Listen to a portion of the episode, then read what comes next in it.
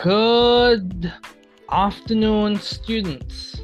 It is so good to have you for lecture four for General Chemistry one. Chemistry one two seven N. It is so good to have you. So good.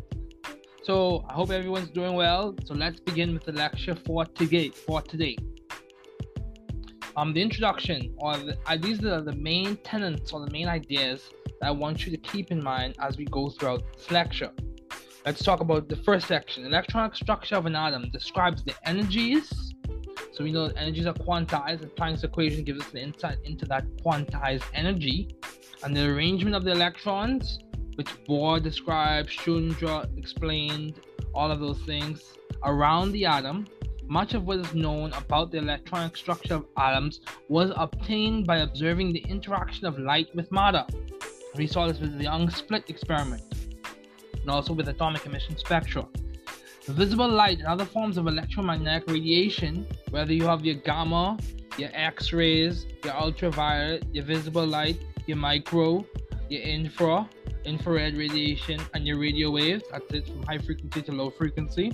Electromagnetic radiation um, moves to a vacuum at the speed of light, three point zero zero times ten to the eighth meters per second. Electromagnetic radiation has both electric and magnetic components that vary periodically in wave-like fashion. The wave characteristics of radiant energy allow it to be described in terms of wavelength, lambda, and frequency, nu, which are interrelated. C, which is the speed of light, is equal to the lambda times nu. So lambda times nu equals c. Okay, section two, we'll talk about, um, we'll talk section two in the book, deals with Planck's equation. And we know Planck's equation is E equals h nu. And what Planck basically described, he gave us the idea that the minimum amount of radiant energy that an object can gain or lose is emitted, is related rather, to the frequency of the radiation. E equals h nu. The smallest quantity is called a quantum of energy.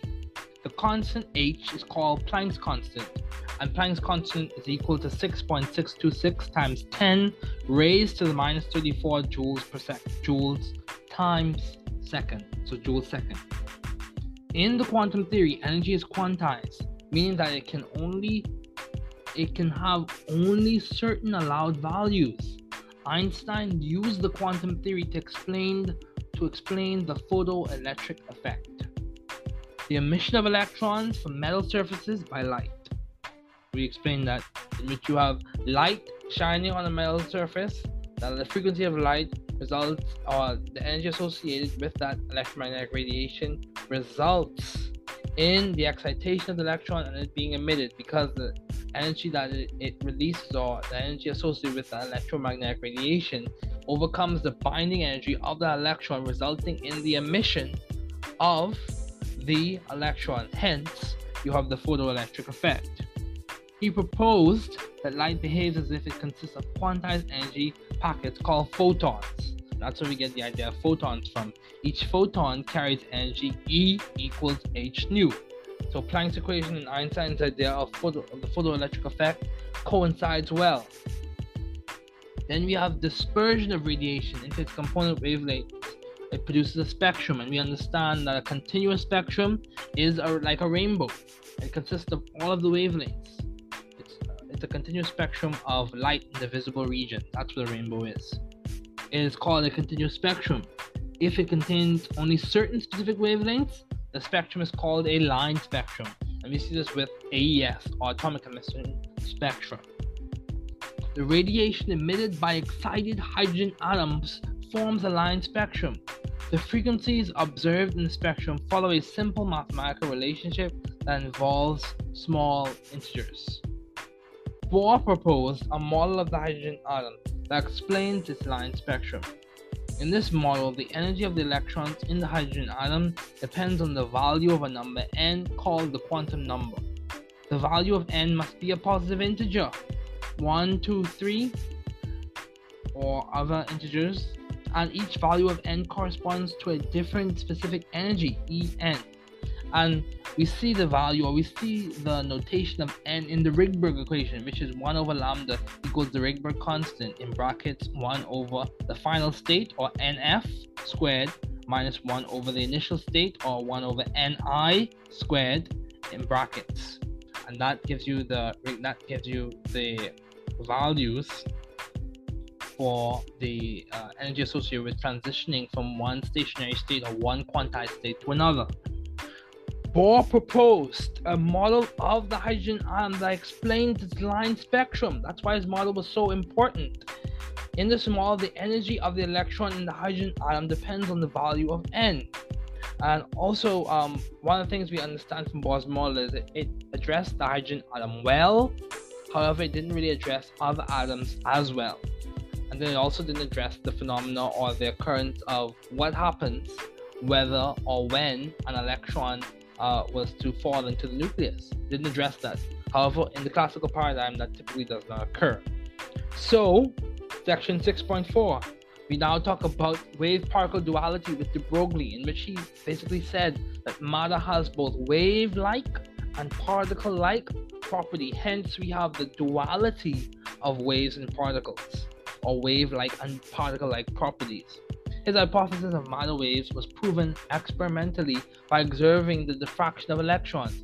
And this occurred with the Germer, Davis-Germer experiment, in which the diffraction of electrons as they passed through a crystal of a metal.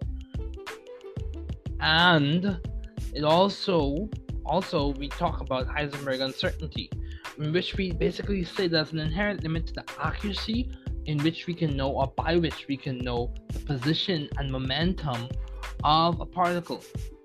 There's an inherent limit. So either you, the more you know about, another way to put it is the more you know about the position, the less you know about the momentum in terms of a particle such as an electron. Heisenberg uncertainty, it points towards based on the idea that quantum mechanical behavior um, does not translate exactly um, into macroscopic observations. Um, what, what does all that mean? It means that, because for, for example, Heisenberg uncertainty is negligible for atoms or for, not for atoms, for uh, substances or for objects such as a tennis ball. There's no uncertainty in terms of its position and momentum. Um, you can have, you can determine those things with a great degree of accuracy. Or there's less uncertainty, negligible uncertainty, that's a better way to put it. But for an electron, there is uncertainty. And hence we have this quantum strangeness, hence we have this wave particle duality. It's just, there's a lot going on. And that's why we have to look at uh, Schrödinger's equation, in which he explains the behavior of electrons, the behavior of atoms using wave functions. And from those wave functions, we also understand that those wave functions give us an idea. It gives us an idea in terms of the probability density, in which you know the specific location of an electron for a specific, for a point in or on the atom, in the atom. And then you have the radial density, in which you know the location at any point. Um, so probability density is a more specific descriptor. Radial density is more general. And then you also know n, m sub l, l, m sub s, n the principal quantum number, and that gives you an idea of the energy associated with the orbital, how large it is, um, and then you also have l, which is the angular quantum number, which gives you an idea of the shape, and then you also have m sub l, which gives you an idea of the orientation of that, the shape of that orbital, and then you also have m sub s, which gives you an idea of whether the electron is spin up or spin down. So all of these ideas are giving us better and better and better descriptions of the electrons in the atom. Now, different representations, whether it be the radial probability function or the probability density function, these ideas. And then from there, we proceed on to principles, whether it be Pauli's exclusion principle, Hund's rule, or Hofbauer principle. Pauli's exclusion principle basically states that no two electrons can have the same four quantum numbers. And what are those four quantum numbers? N, L, M sub L, and M sub S. Or the principal quantum number, the angular quantum number, the magnetic quantum number, and the spin quantum number. It cannot have the same four. Um, We also understand Hund's rule, in which when you are the fin- when you are filling degenerate orbitals, electrons fill them singly first with parallel spins. And then we also have Hofbauer principle, which is derived from the German word to build up. And that's just display, explaining how you fill degenerate orbitals. And then we also talk about, um, so one of the things we get from the Bohr model, um, from Bohr's model is uh, it also gives us an insight, or it coincides well with the periodic table. Um, because when you are doing uh, filling of orbitals, if you look at the periodic table, it follows this this observation: two, eight, eight, eighteen, eighteen, thirty-two, and thirty-two. And that's for electron counting. Um, but we'll get to that later. But it, go, it coincides well with some of the earlier ideas that you learn in P G C S E chemistry when writing electron configuration. Um, so that's a general overview of what we will discuss today. So let's begin. Begin. Okay, view. Okay, so as I said earlier, I'm a Young faculty at the University of Bahamas, and um, I want everyone to remember, you are not alone. This is an academic community. Remember to get help when needed. Reach out to university services if needed. Never give up. Keep trying. We are here to help you be ethical, intelligent, and responsible and successful scientists. However, at the end of the day, ladies and gentlemen, you must be responsible, ethical, and hardworking. This is just a shout out to your boy, Werner Heisenberg. He did his postdoctoral assistantship, so after his PhD, he did some training with Niels Bohr, the person who came up with the Bohr model. Isn't that something? It's very interesting, a very, a very good job that he got. Heisenberg formulated his famous uncertainty principle during that training period. So he was working with a great scientist, and that led to him becoming an even greater or an equally as great scientist. It's interesting to note that at the age of twenty-five, he became the chair in theoretical physics at the University of Leipzig, that's in Germany or in Eastern Europe. At thirty-two, he was one of the youngest scientists to receive the Nobel Prize. That's very commendable, very commendable. So, keep track of your work, keep track of your assignments. Remember, the goal of this class is to teach the chemistry content in an engaging manner that is relevant to the Bahamian student and digestible for their understanding. The sequence is as follows: understand the fundamental concept, practice problems related or relevant to understanding that fundamental concept, learn more nuanced details about the fundamental concept, and practice more complex problems that integrate the details and the fundamental understanding. So a practical example of this is we look at the Bohr model. We practice problems, or we do the pictures in the workbook with the Bohr model. Then we learn nuanced details in which um, Bohr model leads to an understanding, or helps us understand what Schrödinger was trying to work on, and how Schrödinger's equation is so significant, because it not only explains the structure or the properties of the hydrogen atom, but it also explains, using the computational power that we have today, it explains the behavior of many multi-electron atoms. And that is a nuanced detail. And then we practice more problems, and those problems can involve Rydberg's equation, or those problems can involve looking at quantum numbers. All of these things, they build. That's why it's important to stay on top of things in class and understand the material, and listen to the YouTube lectures and the podcasts, so that you can have multiple opportunities to get the content. So we are in week two. My goal, as I said earlier, is not to overwhelm anyone, but to help you understand the content well. So de Broglie's work, let's break it down. Break it down. Okay, so de Broglie's equation is stated as lambda is equal to h over mv. And this equation relates the wavelength of the radiation, the wavelength of the thing you're looking at, the wavelength of the particle to the momentum of the particle. It relates wavelength, mass, velocity, and Planck's equation. I mean, Planck's Yes, Planck's equation, but Planck's constant. That's the thing that really relates. We understand that uh, de Broglie's work is applicable to all matter. All matter of mass m with velocity v would give rise to characteristic wave-like particles, I mean wave-like properties. Hence, we have wave-particle duality, in which you have wave-like characteristics and particle-like characteristics existing at the same time for the same particle. And this was proven experimentally with the electron, particularly with the Davisson-Germer experiment. Um, so I'm going to proceed, but just remember that different types of reactions, um, it's important to know those, whether it be addition, decomposition, single displacement, or double displacement. An example of addition would be the formation of an ionic compound, so a cation and anion. An example of a decomposition reaction is the formation of electrolysis, or the result of the reaction, electrolysis reaction, of water into hydrogen and oxygen. An example of a single displacement reaction is an S N two reaction in organic chemistry, and an example of a double displacement reaction is a precipitation reaction. Um, it's important to understand these ideas. I already went through an overview of the content. Um, the skills I want you to know. I want you to be able to calculate wavelength of E M radiation, given its frequency or its frequency given its wavelength. I want you to understand the common kinds of radiation, from gamma radiation to radio waves. I want you to understand the concept of photons. And we understand the concept of photons because Einstein described how energy and E M radiation is quantized and exists in particles, quant- quantized amounts called photons. Um, I want you to understand and explain the Einstein spectrum. The Bohr model coincides well with that. I want you to be familiar with the wave-like properties of matter. De Broglie's ideas coincide well with that.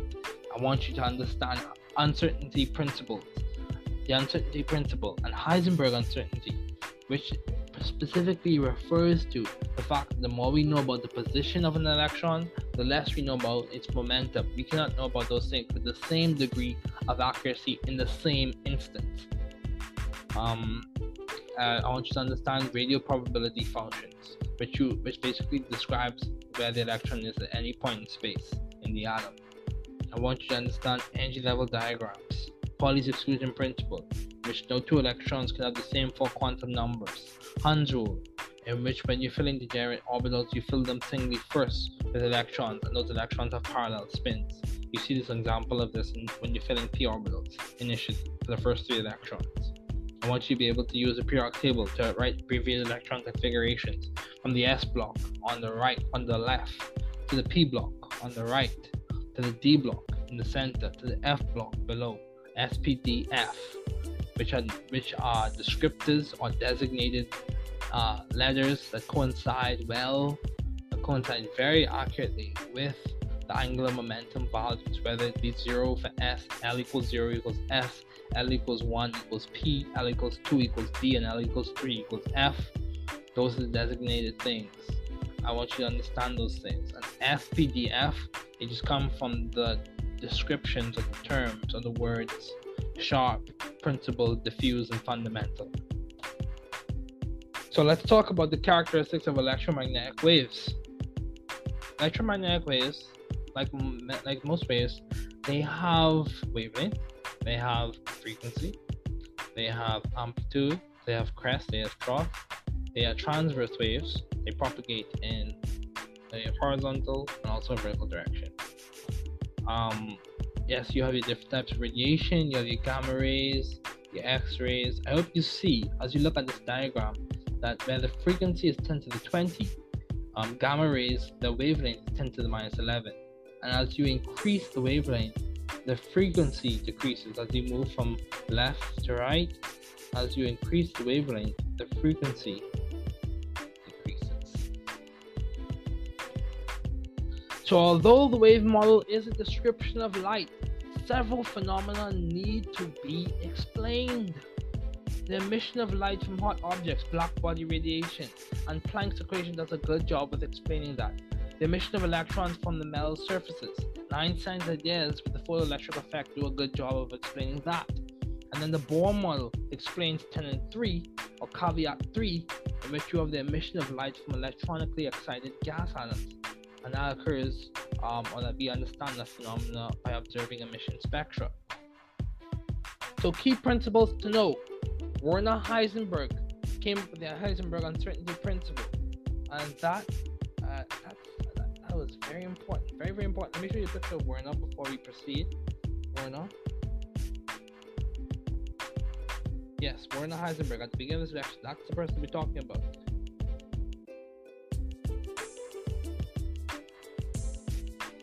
Okay, there we go. Werner Heisenberg came up with Heisenberg uncertainty principle, in which the more we know about the position of an electron, the less we know about its momentum. The more we know about the change in position, the less we know about the change in momentum. We cannot know them with the same degree of accuracy in the same instant um, for an electron. Um, Pauli's exclusion principle, in which no two electrons can have the same four quantum numbers. Hund's rule, in which when you're filling degenerate orbitals, electrons fill them singly first with parallel spins. The off-ball principle, when you're building up or when you are drawing electrons in degenerate orbitals, you build it up from S to P to D to F. And wave particle duality, in which de Broglie's ideas explain that matter has both wave-like and particle-like properties, and that was observed experimentally with the electron, with the Davisson-Germer experiment. Okay, Planck's theory of matter. Planck's theory of matter basically stated Planck's theory of matter basically stated that matter is always allowed to emit and absorb energy only in whole number multiples of h nu, such as h nu, two h nu, three h nu, and so forth. If the quantity of energy emitted by an atom is three h nu, for example, we say that three quanta of energy have been emitted. E equals h nu. So this would be a good time to practice the questions on the homework associated with Planck's equation. So photoelectric effect. Here we see an example of radiant energy hitting the metal surface, an electron being emitted, it's picked up by a positive terminal, the voltage source transmitted, and we observe the reading on the current indicator, which is a, it shows you that you have an electron um, passing through um, the wire. Um, so yeah, Einstein observed this phenomenon in nineteen oh five. Creating a spectrum. Key thing to keep in mind here are the components. So even for a rainbow, you have a rainbow, the sun is your source of light. The basis on which dispersion occurs is through the water droplet. And then you have your continuous spectrum, and you have several of those water droplets. And as you see, the more light is dispersed, and the same degree of dispersion occurs, we can have a larger and larger continuous spectrum. Hence, we have rainbows in the sky that are seen by multiple observers. But when we're doing that in the lab, we have our light source, we have our slit, we have our prism, and then we also have a black screen or some filter or something that will show us the continuous spectrum. A continuous spectrum shows you all of the wavelengths, and for a rainbow, it's all of the wavelengths in the visible region of light. Um, however, a discrete spectrum or a line spectrum uh, gives you spectrum containing radiation of only specific wavelengths. Um, a continuous spectrum, as I said earlier, consists of all wavelengths of light in the specific region of the E M radiation spectrum. Atomic emission spectra shows you an example of line spectrum, um, in which you have specific wavelengths being produced, as shown by the colored lines. See at the bottom there are hydrogen spectrum, and Bohr's model does well to explain hydrogen spectrum. Schrödinger's equation explains basically uh, all spectra well, especially with the computational power that we have today. So the Bohr model. Bohr's model was based on three postulates. Only orbits of certain radii corresponding to certain definite energies are permitted for the electron in a hydrogen atom. An electron in a permitted orbit has specific energy and is in an allowed energy state. An electron in an allowed energy state will not radiate energy and therefore will not spiral into the nucleus. These are Bohr's postulates now. Bohr's postulates. So, so you keep that keep the context in mind. Also, energy is emitted or absorbed by an electron only as the electron changes from one allowed energy state to another. This energy is emitted or absorbed as a photon, E equals h nu. So just to drop a little uh, idea, there are allowed states and there are forbidden states, but we're going to get into that this, in this class. You can deal with that in a quantum physics or theoretical physics or theoretical chemistry class. Um, practice. This is a good point to practice equations, um, practice questions rather, on Rydberg's equation, where lambda is the wavelength, R is the Rydberg constant, and F is the final state or final uh, position of the electron, and N equals N sub I is the initial position of the electron. So Bohr's model is a good thing, a good thing to map this equation onto, where NF could be NF could be the final uh, discrete or quantized uh, the circle. The circle. So you say you have three circles. Um, but it's the first, your first energy level, or your first quantized state, and the second, and the third. So you have your three circles. For example, with the sodium atom, if it goes from n equals two to n equals three, two would be there, three would be there. You square them, you get your value of the wavelength that is associated with that electron going through that transition from one energy state to another, loud energy state to another. The Bohr model has limitation. It only explains the line spectrum of the hydrogen atom well. It avoids the problem of a negatively charged electron falling into the nucleus. So hence we have, or here we have, de Broglie's ideas, and the classic example of that is with a water wave. A water wave has wave-like properties, and it also has particle-like properties because it's made up of units, which are water molecules, or particles, which are water molecules. De Broglie further extended the ideas of Bohr. He postulated about matter's properties if radiant energy could behave in a particle-like way under appropriate conditions. Could the electron be thought of as having wave-like and particle-like properties? So hence we, we go, this is the first tenet, or first principle that I'm responsible to teach you for this class. So we will understand that de Broglie's work is applicable to all matter. All matter of mass m with velocity v would give rise to characteristic wave-like properties. Hence, we have wave-particle duality. De Broglie published his theory, and within a few years, the wave properties of the electron were demonstrated experimentally, experimentally, not occurred with the Davisson-Germer experiment. So, let's keep going. So, we're going to talk about, as I introduced earlier in lecture on Monday, I introduced I introduced let's see I introduced that there's associated with quantum numbers. But before we get to that, take a we'll, I will pause the video for a bit. I would recommend you pause the video for a bit, recap, take notes, practice problems, and then jump into this section of the video. Okay, so let's continue. Big ideas. All matter is made of atoms, which can be understood with their subatomic particles. Chemical reactions involved in the rearrangement of matter, and the atoms that make up chemical reactions are involved with the rearrangement of matter and the atoms that make up that matter. Each chemical reaction is dependent on rate, equilibrium, atom proximity, and orientation.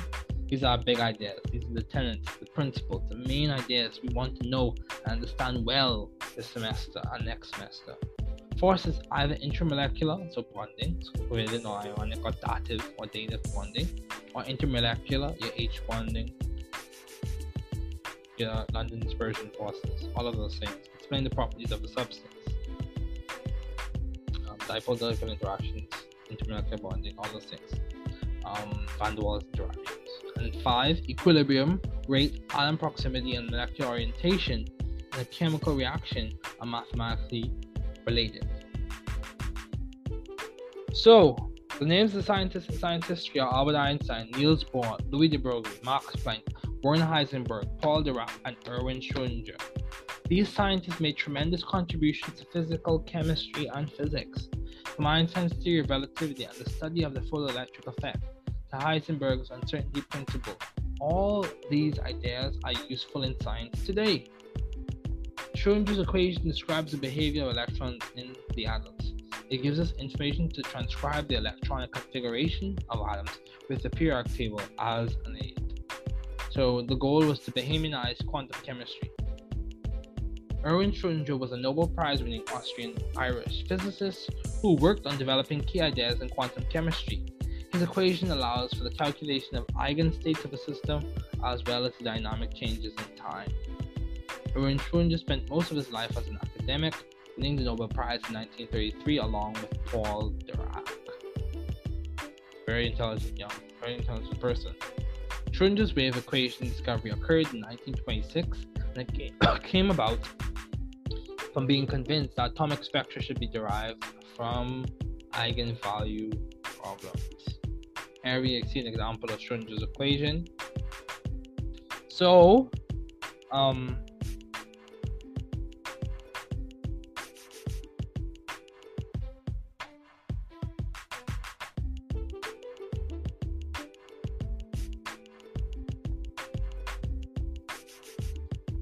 let's continue. Schrödinger's equation results in many solutions, and each wave function has a corresponding orbital associated with it. The orbital and the respective electrons are specified by four quantum numbers. Hence, or listen to the operative word, specified. These are specified descriptors. So we have the principal quantum number, the angular quantum number, the magnetic quantum number, and the spin quantum number. So Schrödinger's equation is h psi equals e psi, where h is the Hamiltonian. These are just mathematical operators. Don't get lost in the details. The main idea to remember is his equation. Initially, or when they first uh, when it first came about, it worked well for the hydrogen atom. But when computational power was revved up, as we have today, it basically explains all behavior of all atoms. That's a powerful equation. Um, it gives us insight into chemical reactivity and all those things. But the four descriptors I want you to keep in mind are the principal quantum number n, the angular quantum number l, the magnetic quantum number m sub l, and the spin quantum number n sub s. The principal quantum number is an integer value that describes the overall size and energy of an orbital. The energy associated with the orbital is negative because the electron's energy is lowered via Coulombic interaction with the nucleus. Orbitals that have higher integer values for the principal quantum number have energies that are less negative. Moreover, as the principal quantum number increases, energy changes between the subsequent energy levels typically is less. And that, that, that, that ties into ideas of penetration and shielding, but we are not, we haven't reached there yet. Because when you, I'll just give you a quick hint into what that's referring to in terms of energy changes between the subsequent energy levels typically is less. Coulombic interactions result between particles of opposite charges result in lower potential energies. So if you have lower potential energies due to penetration of those orbitals nearer to the nucleus, that's going to result in you having subsequent energy levels with changes, energy changes that are less. So let's talk about L. The angular momentum quantum number is an integer that describes the shape of the orbital um, values from zero up to n minus one. So L equals zero equals S, L equals one equals P is designated as P, L equals two is designated as D, and L equals three is designated as F. The magnetic quantum number M sub L is an integer value that provides information on the orientation of the orbital. The possible values of M sub L range from minus L to plus L. M sub S, the spin quantum number, specifies the orientation of the spin of the electron. Electron spin is a fundamental property. The spin quantum number has two possible options, spin up or spin down. The energy orbital S typically is shown as a spherically symmetrically, spherically symmetrical no energy orbital. The three D image is a plot of the wave function, which describes the likelihood or probability of finding an electron at a position in space, and it's from these wave functions that we uh, we go to or we walk towards our radial density function, our radial uh, radial distribution function, and a probability density function. The probability density function, which describes the probability in terms of volume of finding an electron at a specific point in space.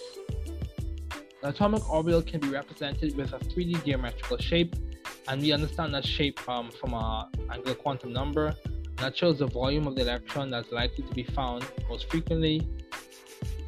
For an alternative explanation, you can use the radial distribution function, which provides information on the total probability at a radius r. So for some radius r, it gives you the idea or it gives you insight into the position of an electron at any point in space at that radius r.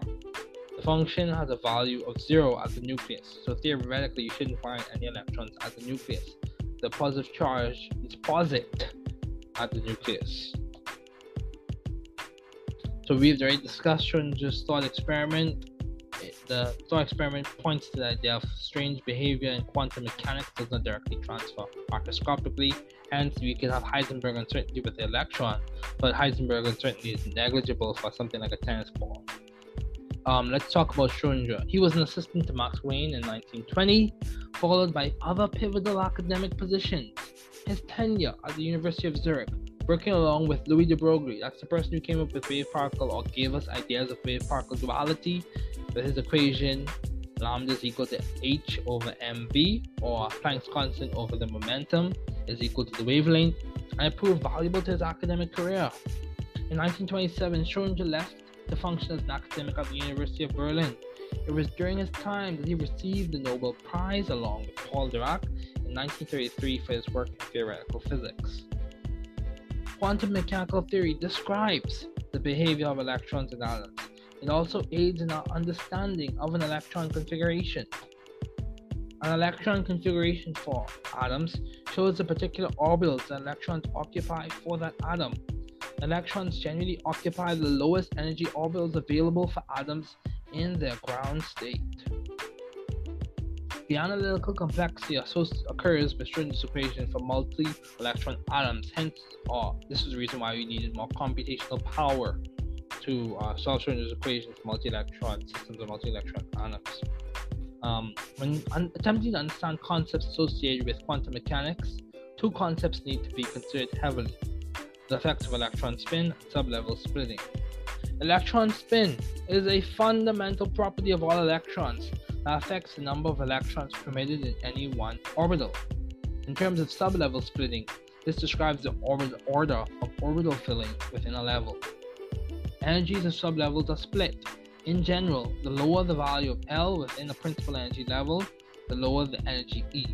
It is as follows: the energy of orbital S typically is less, or theoretically is less than the energy of orbital P, which is theoretically less than the energy of orbital D, or and uh, the the energy of orbital D is theoretically less than the energy of sublevel F. So these are sublevels that we're referring to. Um, it is important to understand Coulomb's law, shielding, penetration, effective nuclear charge, and other ideas that we will discuss later. So Um, I want you to remember that the logical consequences of Coulomb's law. Coulomb's law is a big, it's like a pillar for many of these concepts that we're discussing. Or it's like a side pillar for some of them, and it's the main pillar for many. Um, like charges repel. As the distance decreases between like charges, the potential energy increases in magnitude for those like charges. Unlike charges have more negative or less positive potential energy as the distance between those unlike charges decreases. Also, the magnitude of the potential energy interaction is proportional to the magnitude of the charges interacting. Um, so we won't discuss shielding at this time. That's something I will discuss later. Um, as consequences, this is just a picture of Einstein's dissertation, the beginning page of his dissertation in German. Um, he did his PhD at the University of Zurich. Um, so... It's on the new determination of molecular dimensions. Um, we, if you have any questions, you can ask me about that in class. I'm not going to discuss the dissertation on this lecture. Um, so these are the electron configurations of the first twenty elements. Keep this in mind. I'm just exposing you to these ideas. We will discuss this in detail in class. And these are the shapes. So L gives us an idea of these shapes. Um, L equals zero refers to F, L equals one refers to P, L equals two refers to D, and L equals three refers to F.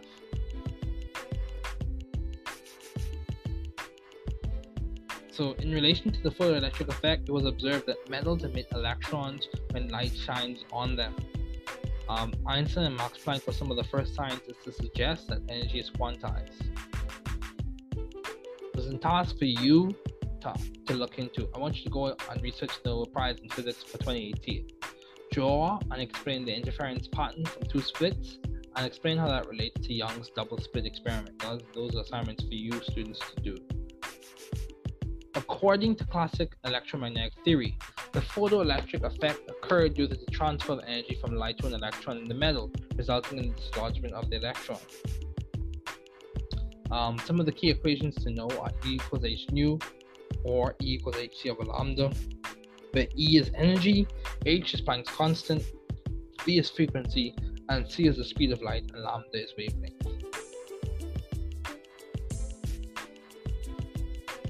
So Albert Einstein's idea that light is quantized starts to provide a good framework for the photoelectric effect. The equation for the kinetic energy of the electron is Ke sub Ke uh, of the electron, the kinetic energy of the electron is equal to H nu minus psi, or phi rather, um, and that phi is just referring or it's representative of the binding energy. So I want to discuss this idea. It is possible to separate light into a series of colorful lines that we call emission spectra. The spectrum for a particular element is characteristic of that element.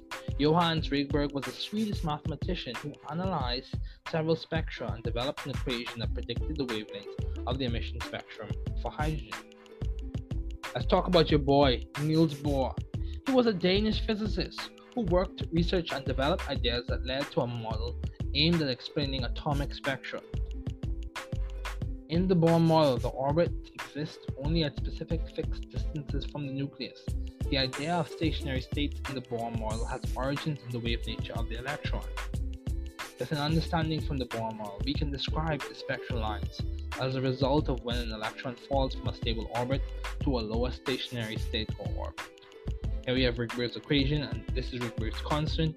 Um, his constant is minus or negative two point one eight times ten raised to the minus eighteen joules. Rydberg's work on equation, which equates wavelength and orbital energy states, um, helps us understand atomic emission spectra. Bohr's model further described that only transitions result in radiation being emitted. Um, when, as, you, as the cartoon describes, when electrons relax after being excited, is because the relaxation releases energy which corresponds to a particular frequency of light that is directly related to the color of light that is emitted. So some these are things that I didn't mention in class, but these are uh, emission spectra. Um, was also, they were also studied. Our spectral series were also observed and studied, and equations were derived by other key players such as Lyman, Paschen, and um, Balmer, in which you have different series associated with those names. Now let's talk about your boy, Louis de Broglie. He lived from eighteen ninety-two to nineteen eighty-seven and helped develop the roots of quantum mechanical theory. So as you see, as we go along, I want you to see, yes, there were seven big names that we discussed earlier, seven big names that I mentioned earlier: Albert Einstein, Max Planck, Werner Heisenberg, Erwin Schrödinger, Paul Dirac, Max Planck, all of those things, all of those people. I just want you to keep in mind that everyone, everybody, whether it was a linear co- combination of work, everyone contributed to the quantum mechanical theory that we understand today. It took many hands to make this work occur, make this work, this progress occur. Um, his theory, de Broglie's work, his dissertation, posited or discussed uh, the wave nature of electrons. So just one distinction quickly to make. Sound is not an electromagnetic wave, it is a longitudinal wave. Sound requires a medium to propagate. Light is a transverse wave and it can propagate in a vacuum. So according to de Broglie's wavelength, a single electron in motion in space has a wave nature due to its kinetic energy. The de Broglie equation, lambda equals h over mv, where h is Planck's constant, m is mass, and v is velocity. So this is the nineteen twenty-seven experiment that I kept on referencing, Davisson and Germer. Um, It basically described the observation of electrons undergoing diffraction by a metal crystal. And these ideas help to prove experimentally the ideas of de Broglie. Uh, so just keep that in mind. The wave na- and particle nature of an electron is not easily understood, and this makes a path for the uncertainty principle. As alluded to in the thought experiment, the unobserved electron can occupy two states, but the act of observation forces it into one state or another. On, upon observation, we understand it to be either occurring as a particle or as a wave. A Young's double-slit experiment points well to this idea, and it, it is something we will discuss in class later. So um, it is known that de Broglie did some work at the Poynter Institute, establishing an analytical or applied science department, a Center for Applied Mathematics. And we also, we I cannot forget to mention Max Planck, the law of work in E M, um, electromagnetic uh, theory, electromagnetic radiation. His work laid the foundations for quantum theory. He won the Nobel Prize in Physics in nineteen eighteen. So these are your boy, Max Planck and Werner Heisenberg. Um, they also published papers with leaders in the field such as Max Born, the Born-Oppenheimer approximation. You keep just think about that. And Pascal Jordan, you have with, um, if you discuss or look into linear algebra, you see um, Jordan. But these are just people you want to keep in mind. Just keep them in mind. Good to know. Um, here we have an example of um, Heisenberg uncertainty principle in a mathematical uh, description, um, mathematical format. Um, helps us understand. He also introduced the ideas of complementarity, in which electrons are um, observed either the particle or wave, but not at once. Um, and let's rehash these things. Wolfgang Pauli came up with Pauli's exclusion principle. It states that two or more identical particles with spin cannot occupy the same quantum state in a quantum system at the same time. Or another way to put that is no two electrons, that's the particle we're referring to in this context. Um, no two electrons that have the same four quantum numbers. Um, yeah. Okay, and then you also have Hund's rule. Hund's rule refers to a set of rules that the German physicist Friedrich Hund in nineteen twenty-seven um, stated, and put simply, they put that this, the electrons fill the general orbitals singly before they pair. You can look up the technical descriptions of Hund's rules. Uh, but that's not necessary for this class. Just understand what he's saying, the general, the essence of what he's saying. Keep in mind, keep in mind, ladies and gentlemen, that the learning journey is, like I said, a journey. Be patient with yourself. Practice problems intentionally to improve your acumen and skill. That's where we're going to end off today. Um, hopefully you learned something, and, and if not, go back and re-listen to the video, take notes. We will discuss um, new ideas in the lecture. We will really hammer in the Pauli's exclusion principle, Hund's rule, Heisenberg uncertainty, and we will tie that to the electron configuration. As we practiced last in class, we discussed uh, Bohr model, and we did Bohr models. We wrote Bohr models from Bohr, boron, carbon, nitrogen, oxygen, chlorine, and neon. And I gave you the Bohr packet, uh, Bohr model packet. So just practice your problems. Go through the homework and really understand what's going on. So it's good to have you, good to see you in class, and I hope you are doing well. This is the end of the lecture.